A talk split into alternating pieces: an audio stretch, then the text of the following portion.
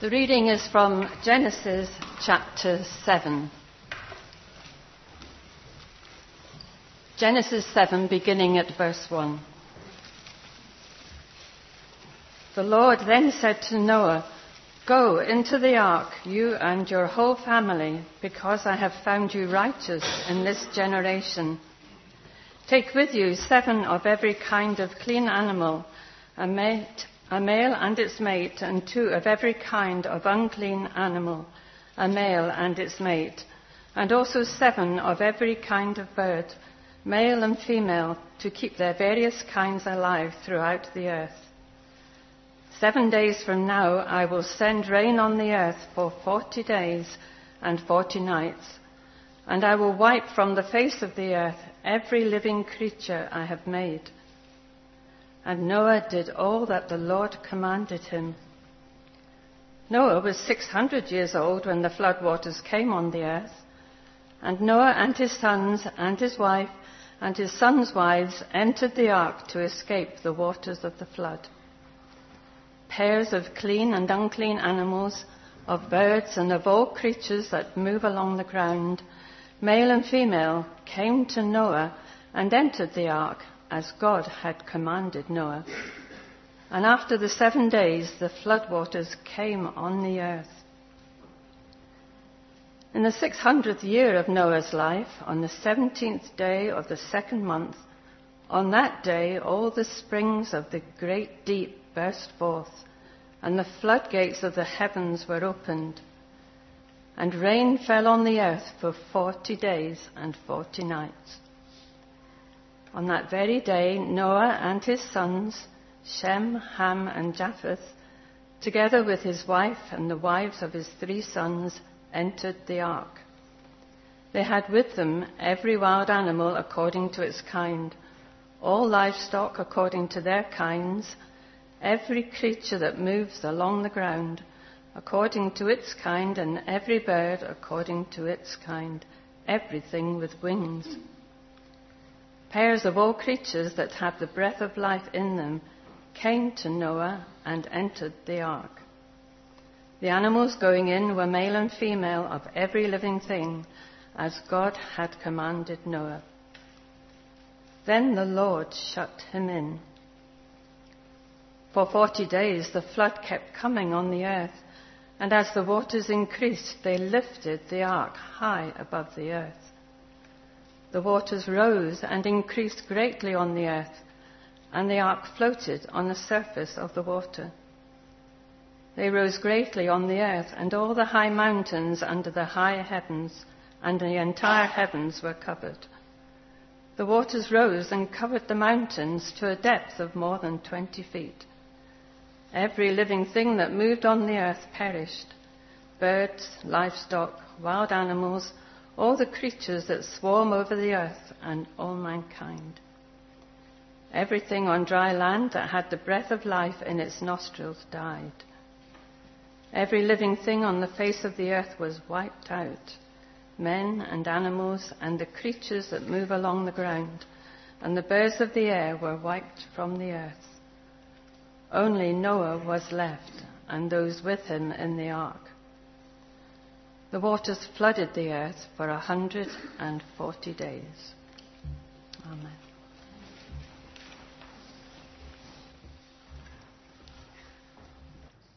I don't know whether you remember the question which we began with last week as we considered Genesis chapter 6 and 7. The question is this, it should come up on the screen again behind.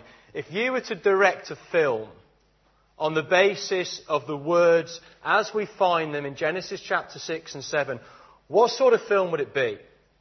What type of film would it be? And my assumption last week was that for many people we've got a pretty distorted view of these few chapters of the Bible. We look at the flood through rose tinted spectacles and we create some sort of new Ice Age movie, child friendly, PG rated, comedy, action, adventure story. But you see, when I actually look at Genesis chapter 6 and 7, and hopefully we recognised this last week for those of you that were here, that actually what we're confronted with as we read Genesis chapter 6 and 7 is less of a children's story and more of a horror story. Because we looked at two things last week. Firstly, the horror of sin. The horror of humanity's rebellion against its creator. And secondly, the horror of judgment. God's rightful action in holding this world to account for the way it has behaved in God's world. Just take a little look down at Genesis 6, verse 5 to 7. These are verses we referred to last week, but a wonderful recap for us as we start this week. Genesis 6, verse 5. Here's the Lord who created all things. Look what he sees as he looks down on the world in Genesis chapter 6, verse 5. The Lord saw how great man's wickedness on the earth had become, and that every inclination of the thoughts of his heart was only evil all the time. The horror of sin. What a devastating snapshot that is of the human heart. And look how the Lord responds in verse 8. The Lord was grieved that he had made man on the earth, and his heart was filled with pain. You see, God isn't some celestial slab of concrete in the sky who looks down on the world that He's made and He's utterly unmoved. God is moved to the very core of His being as he sees how far the world has fallen from the ordered state he made the world in Genesis 1 and 2, so he is cut to the very core of his being. And in verse 7, we see that God comes to the point of saying, Enough is enough. I will have to step in and take action in this world. And he promises a flood of judgment on the world to come. But we finished last week with a little glimpse at verse 8 as well, because in this story, we're not just confronted with the state of our own heart.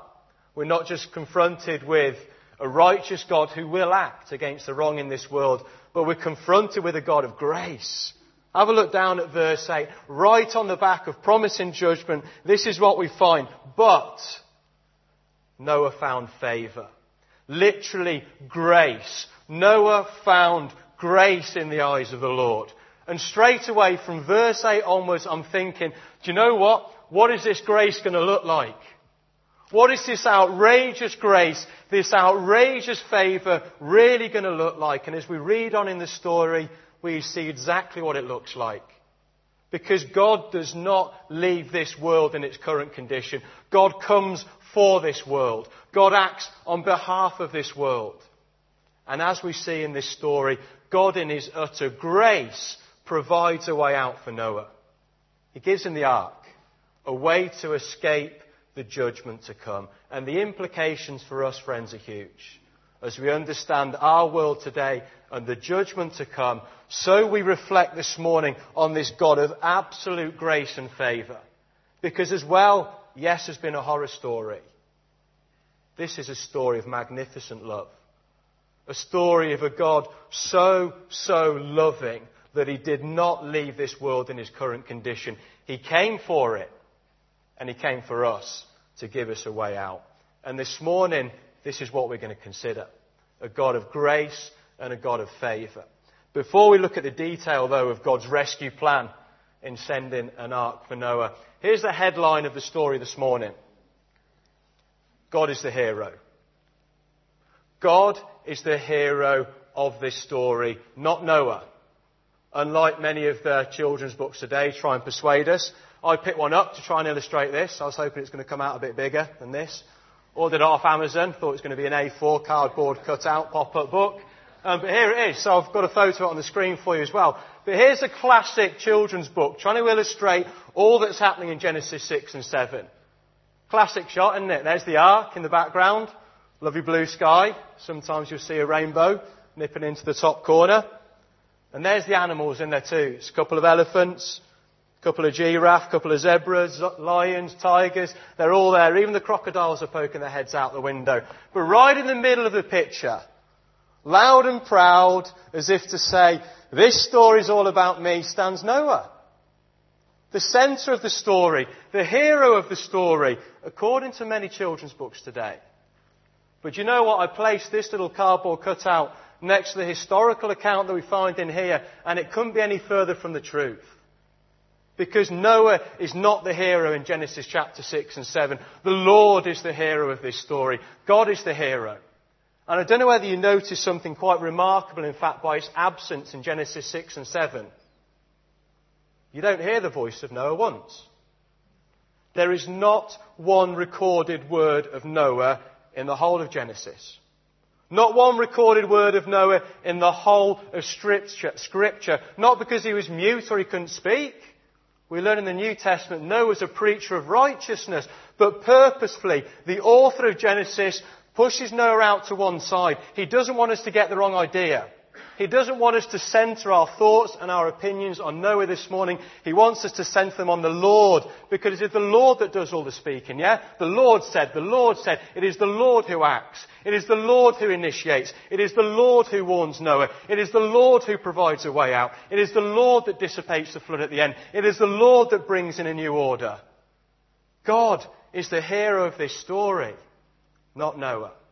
And I don't know what you actually call this story in the past. In fact, put your hands up if you've ever called this story Noah's Ark. I'm thinking that's most of us. Do you know what? I'd like to change that. Because if we're going to be faithful for Genesis chapter 6 and chapter 7, it's not Noah's Ark, it's God's Ark. This is not Noah's provision for himself to save himself. We've learnt about it already. It's grace. This is God's unmerited favour to Noah. This is God's provision for Noah. It is God's ark, not Noah's ark.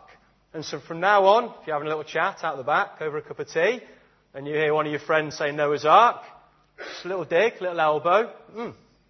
No, no. This is not Noah's ark. This is God's ark. It's his rescue story, and he is the hero. And this morning, for a few moments, we're going to contemplate God's outrageous grace and favour to a world that desperately doesn't deserve it. Three things I want to pick up on this morning. And the first one's this. The first outworking of God's grace and favour is seen in God's patience to this world. God is a wonderfully patient God who is so slow in bringing his hand of judgment against this world. You see, for many people, I think they've got this view of God cold, calculated, hard, delights in wiping people out, delights on bringing justice to this world. But do you know what? I don't think that's quite the picture we get of God in Genesis chapter 6. If we jump in at Genesis chapter 6 straight away and say God just jumps in and acts straight away, but if we read this as a whole, if we start back in Genesis 3, we'll see it was generations ago that mankind rebelled against God. We have generation after generation after generation of corruption, of wickedness, an ever increasing spiral of sin and decay in this world. And God looks down and He sees it all. He sees everything, the brokenness within inside every human heart, the pain, the corruption, the deceit that floods this world. He sees it all. But you know what? He doesn't act till Genesis 6 because he is so wonderfully patient in holding back his judgment from this world. And this is a trait that we see in God throughout the scriptures. A lovely tension that we see in the heart of God. That on one hand, God in his goodness is just and he must act. He must hold this world to account. But on the other hand, we see a God who is wonderfully patient and loving and kind and slow to bring his hand of judgment on this world.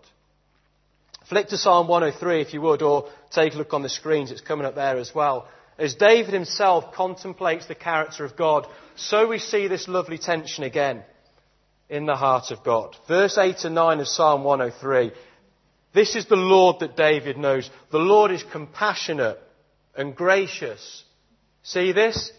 He's slow to anger and abounding in love. He will not always accuse, but here's the punchline, nor will he harbour his anger forever. You see that tension? He won't harbour his anger forever. He can't do. He won't hold back his judgment forever. He can't do. He must put the wrongs to right. But at the same time, he is wonderfully patient. He is slow to anger. He is abounding in love. Because he wants to give the people of this world an opportunity to face up to the reality of sin and to come back to God and to say sorry. And you see when the Apostle Peter picks up on this as well, when he talks and looks back at the account of the flood, this is the application that Peter himself makes in 2 Peter 3. The backdrop is the flood. You learn that in verse 6. By these waters also the world of that time was deluged and destroyed. And then he goes on in verse 9. Listen to this. The Lord is not slow in keeping his promise, as some understand slowness. Just because the Lord's not come back yet, he's not slow in keeping his promise. He is good to his word. He will come back. But he is patient with you, not wanting anyone to perish, but everyone to come to repentance. The Lord wants to give people time. The people of this world who are oblivious to the wonderful grace of God, He wants to give them time to repent, to come back to God, to say sorry, to admit their ways. And you know what? As a Christian stood up here this morning, I feel that same tension in my heart, and I think you should if you're a believer, because on one hand, I long for the return of Christ, yeah? I long to live in a world without evil, without wickedness, without brokenness, without the consequence of sin, without pain, without disappointment, without tears. I long for that world. Do you not long for that world? I long for that world. The Bible says the only way that world is coming is when God comes back to dispose of evil once and for all. So part of me longs for that day in the return of Christ. I cannot wait for Jesus to return. But you know what? On the other hand, I'm absolutely rejoicing he's not come back yet. Because pretty much everyone I love in this world is not ready to meet him. My mum doesn't know Jesus. My dad doesn't know Jesus. My sister's family don't know Jesus. Hoppy, Stony, Davo, Johns, Tates, I could go on. Pretty much half the people that matter to me in this world are not yet ready for that day. So half of me is crying out, Lord Jesus, come. Please come and right the wrongs of this world. Finish what you started. But part of me says, Jesus, not yet. Not yet. I need more years. Give my mum and dad more time, please, to acknowledge the error of their ways and come back to you. I rejoice in the fact that God is a patient God, and it's that lovely tension that we live in as believers. God will judge. But I am so thankful he did not come back before I hit the age of 22 and trusted Jesus, because I would have been in a very bad place. Very rarely do we praise God for his patience. The story of the flood elevates God's patience as an outworking of his outrageous grace and favour and says, rejoice in it this day. But don't take it for granted. Don't take it for granted because the day will come, as it did in Genesis 6, when God says enough is enough. God's patience is the first thing I want us to reflect on this morning. But here's the second thing, and probably the main thing in this passage, is God's provision. It's God's provision for Noah, and it's God's provision for the people of the world today. Have a look at Genesis 6, um, verse 13. We were in this verse very briefly last week. Here's God in verse, uh, verse 13 of Genesis 6, and he pulls Noah to one side, look, and says this, I'm going to put an end to all people, for the earth is filled with violence because of them. I'm surely going to destroy both them and the ark. There's the warning, but look at verse 14. Noah, this is what I'm going to do for you. Here's your provision, verse 14. So make yourself an ark of cypress wood. Make rooms in it and coat it with pitch, inside and out out. This is how you are to build it. God gives Noah a blueprint for his own salvation. And as we work our way through this story, by the time we get to Genesis chapter 7, verse 11, the ark is complete. Noah has finished the ark. And the first drops of rain begin to fall in verse 11. In the 600th year of Noah's life, on the 17th day of the second month, on that day, all the springs of the great deep burst forth, and the floodgates of the heavens were opened, and rain fell on the earth for forty days and forty nights. On that very day, Noah and his sons, Shem, Ham, and Japheth, together with his wife and the wives of his three sons, entered the ark. And then you get the wonderful little phrase at the end of verse 16 then the Lord shut him in as the floodwaters of God's judgment rise outside and wipe out all those people who rejected God's provision of rescue. So Noah and his family are shut in. They're secure and they're safe and they're sealed in the belly of the ark.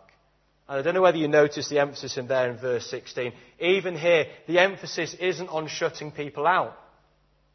God leaves the door open till the very last moment, till the first drops of rain begin to fall. The door is open. But when that time comes, then the door is sealed from the outside.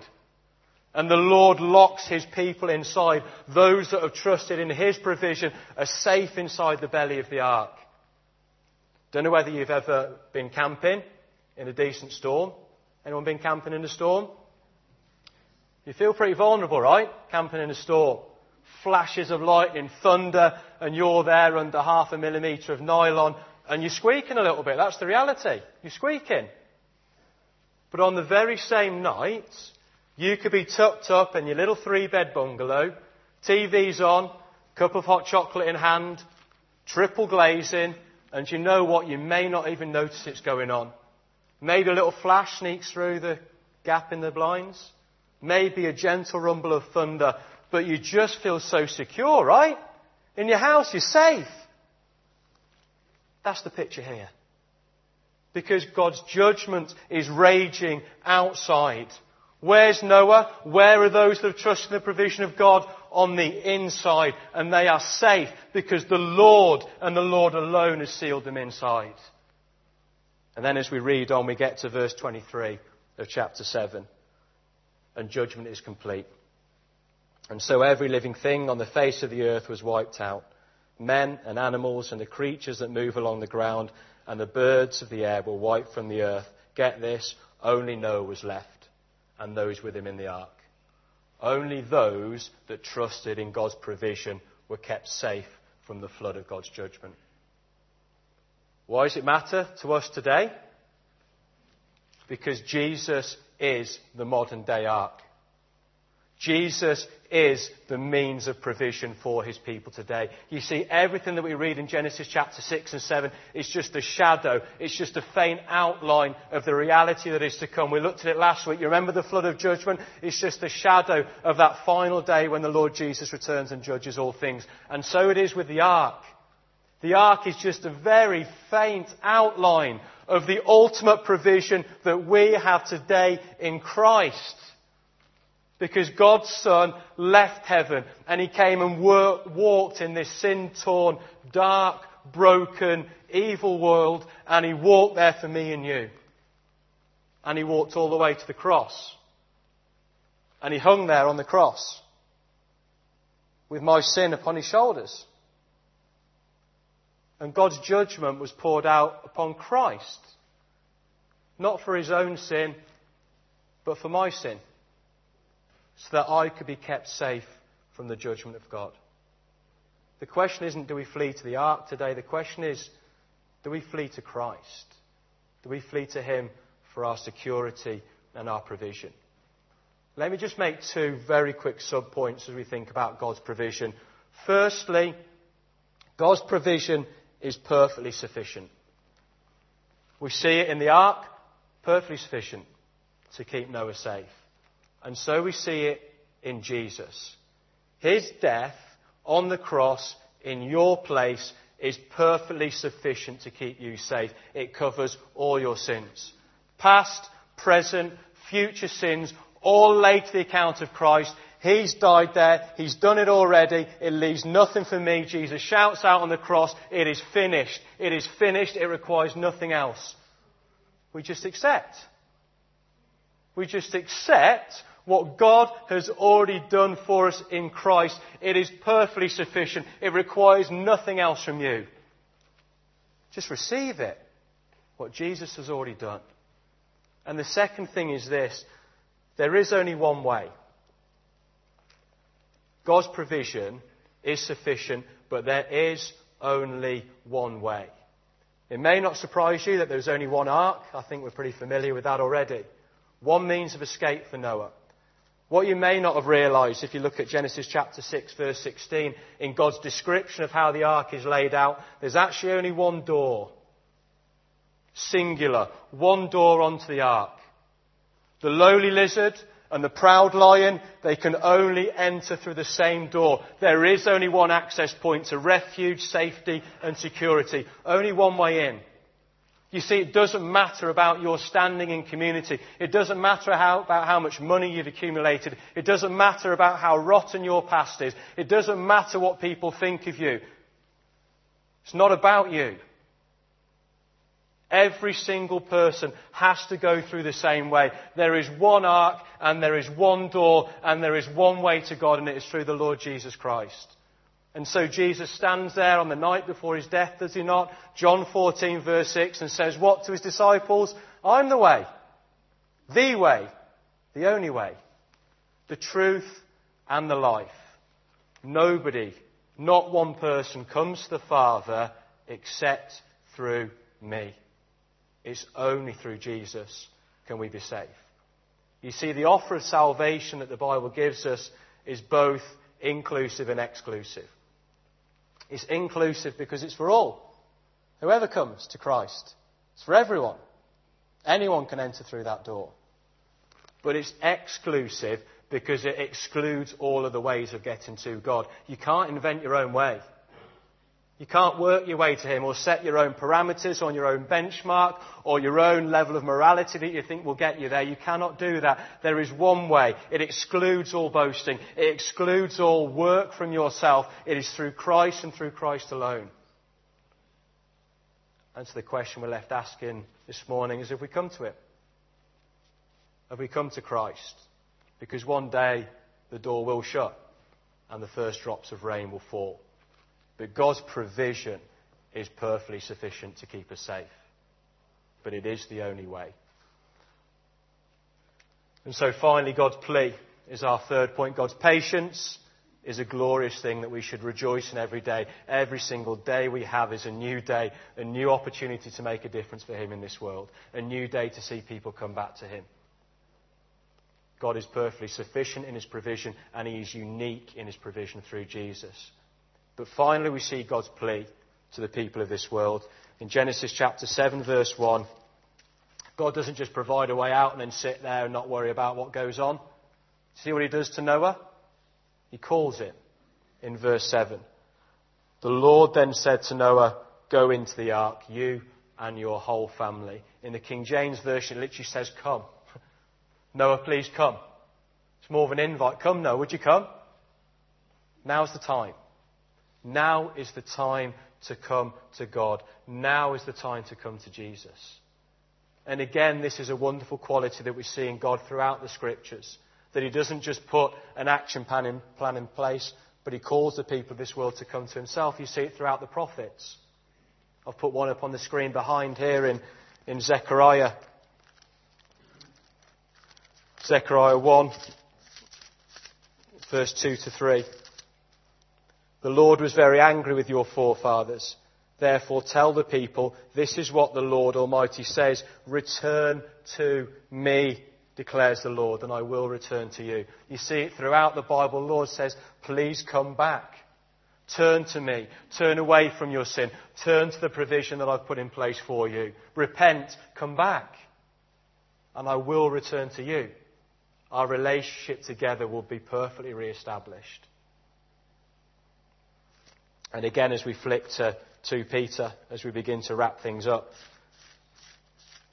as Peter himself begins to apply this point here. We've looked at that already, haven't we? We see that God is patient, not wanting anyone to perish. John the Baptist, John 3, verse 3, came preaching a baptism of repentance for the forgiveness of sins. says, Get ready for Jesus is coming. And then, of course, Jesus himself stands before this broken world. He left heaven and he stands there and he holds out life to the people of this world and just says, Come. Will you come to me and find life? And there's only two questions that I'm going to finish with here. And the question for the non Christian, if that's you today, if you've not yet trusted in Jesus, is very similar to last week. Will you come, please? God, please. He calls you. He called Noah, and in the same way, He calls the people of this world. Will you come and will you trust in God's provision for you? Jesus' death on the cross is perfectly sufficient. Just trust it. Please trust it. But don't take God's patience for granted. And secondly, for the Christian in the room, here's a question for you. How will you now live in light of these great truths? How will the reality of a future judgment, how will the reality of a perfect provision for you in Christ affect the way that you live now? Let me read to you from 2 Peter, just from verse 10 as we finish here. But the day of the Lord will come like a thief. The heavens will disappear with a roar, the elements will be destroyed by fire, and the earth and everything in it will be laid bare. Since everything will be destroyed in this way, what kind of people ought you to be? See the question? What kind of people? What kind of people ought we to be now? What kind of lives ought we to be living now? This is what Peter says. You ought to live holy and godly lives as you look forward to the day of God and speed its coming. That day will bring about the destruction of the heavens by fire, and the elements will melt in the heat. But in keeping with his promise, we are looking forward to a new heaven and a new earth, the home of righteousness. God's promise isn't only one of judgment, it's of a new heaven and a new earth, a home of righteousness, perfect restoration following God's final judgment. The question is, how will that affect the way that you live now? I remember a conversation we had in home group. Kim, you'll probably remember this when we looked at 2 Peter. And we asked the question, how would you live today if you knew Jesus was coming back at 12 o'clock tomorrow? See, we don't know when he's coming back. That's the point. He's going to come back like a thief in the night, but we should be ready. And every single moment of life should be lived in light of that future truth. Do you know what my life would look like? It'd look ever so different to what it probably will look like. I'll be on the phone to every single friend that I know that doesn't know Jesus. I'll be pleading with them to get on the ark. I'll be brave. I'd talk to every single person in the street. I would fight sin in my own heart like never before. I would probably love people more than I've ever loved them before. All the secondary things in life would be meaningless to me in that day. I would be consumed by one thing the advancement of the kingdom of God. Because I've got 24 hours to help ready this world for the day when the Lord Jesus comes back our lives should look a little bit more like that. And that's the process. As we reflect more on the truths that we find, about, find out about in here, about ourselves and about God, it should stir us into action, as Peter says, to lead godly and holy lives for the sake of God's kingdom to come. Let me pray for us so that would be reality in our own lives.